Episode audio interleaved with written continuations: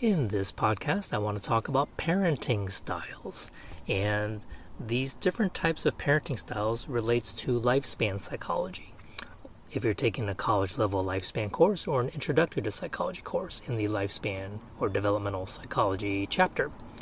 And the parenting styles research was developed by Diana Baumrind, and this was several decades ago. And she postulated theorized that uh, our parenting behavior fall on different dimensions. Okay, uh, or we can call them factors or variables. For example, how one expresses their warmth. Okay, are you is this parent warm and affectionate, or are others more cold and critical? How does one discipline disciplines one's child? Right?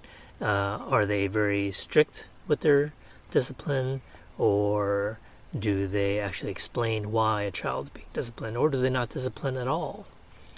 And expectations for maturity does this parent uh, and we we can also call them caregiver style, styles, right? They're not necessarily restricted to biological parents, so we want to make that clear. Okay. Now, um, expectations for maturity. Do you expect a, a child to have to behave like an adult, right? Uh, to have a lot of self control. And then there's communication. Some parents listen, some only uh, give orders, okay, and don't expect the child to speak as much. So, oftentimes, the parenting styles uh, you'll find it in the early childhood section of a lifespan course. Now, these there are three major parenting styles, and depending on those those dimensions and factors we just talked about, that uh, were created by Baumrind to describe how one parents. So perhaps you can apply this to yourself as a parent or to your own parents. But keep in mind that not all of our parenting behavior falls in neatly into these categories. Okay, the first style of parenting is called authoritarian parenting style. And if you think about what an authoritarian is, is the parent is the boss. They hand out strict punishment. They don't have a lot of communication and warmth from parent to child. Uh, it's pretty much like a parent giving orders, right, and setting all the rules. So they have very high standards for how a child should behave, and if you don't behave, they'll either swiftly punished. Okay, it's a very strict environment. Then the next category or style of parenting is called permissive parenting, and this is more of a hands-off approach when it comes to discipline. All right, very little guidance, very little control, but these types of parents are actually highly nurturing, very affectionate. Right, they communicate a lot. Okay, so they're a bit more uh, indulgent. That's another term for this style of parenting, indulgent parenting. I guess you can use the word spoiling, but that's a that's a judgment. That's not really a good descriptor. Then the third type is called authoritative. Now, I think a lot of students, in my experience, get this confused with authoritarian simply because the two words sound alike. So, authoritative has actually been found in her research to be the most positive style of parenting where a parent sets limits, but the communication is very open. There is punishment involved in discipline, but it's often explained as to the reason why. It's not just an order that you're punished because I say so, because I'm with the authority, but authoritative is a bit more balanced. Okay?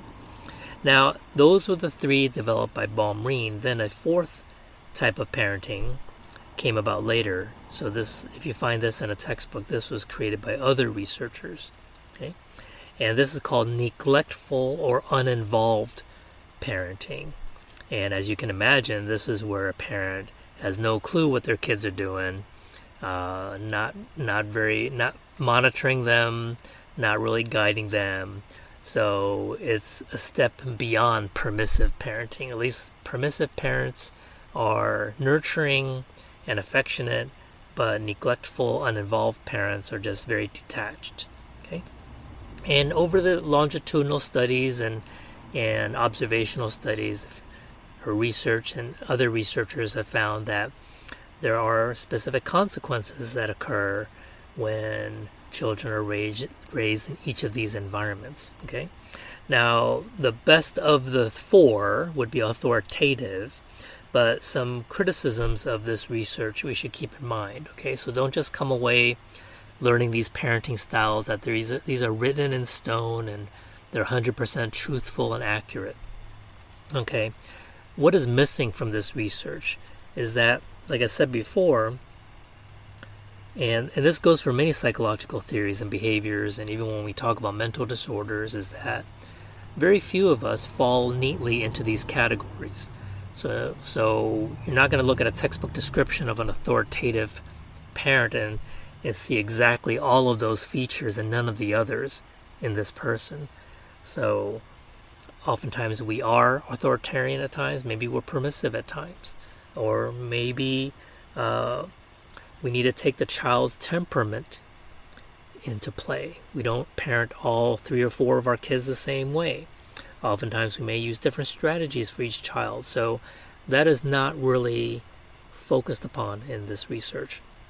And what about cultural factor? That plays a huge factor. And also, if one is comes from a poor background versus a well-to-do background, okay, and uh, that can play a, a big factor. So that's the socioeconomic status and culture, right? What's considered a cultural norm in one area may not have, have negative effects on a child than than if someone's violating the cultural norms in a, a different country. Okay. Okay, so these are different styles of parenting. There are three developed by Diana Baumrind, and one additional one, neglectfulness and uninvolved parenting, that was created by more recent researchers. So I hope that gives you some insight into different styles of parenting and the kind of research. So just like most research, they're very useful for guidance, but we also have to keep in mind of what is not uh, what is not uh, included or focused upon in the research. So the downsides, disadvantages, criticisms have to be kept in mind. Okay, this is Dr. C. Thanks for listening, and I'll talk to you next time.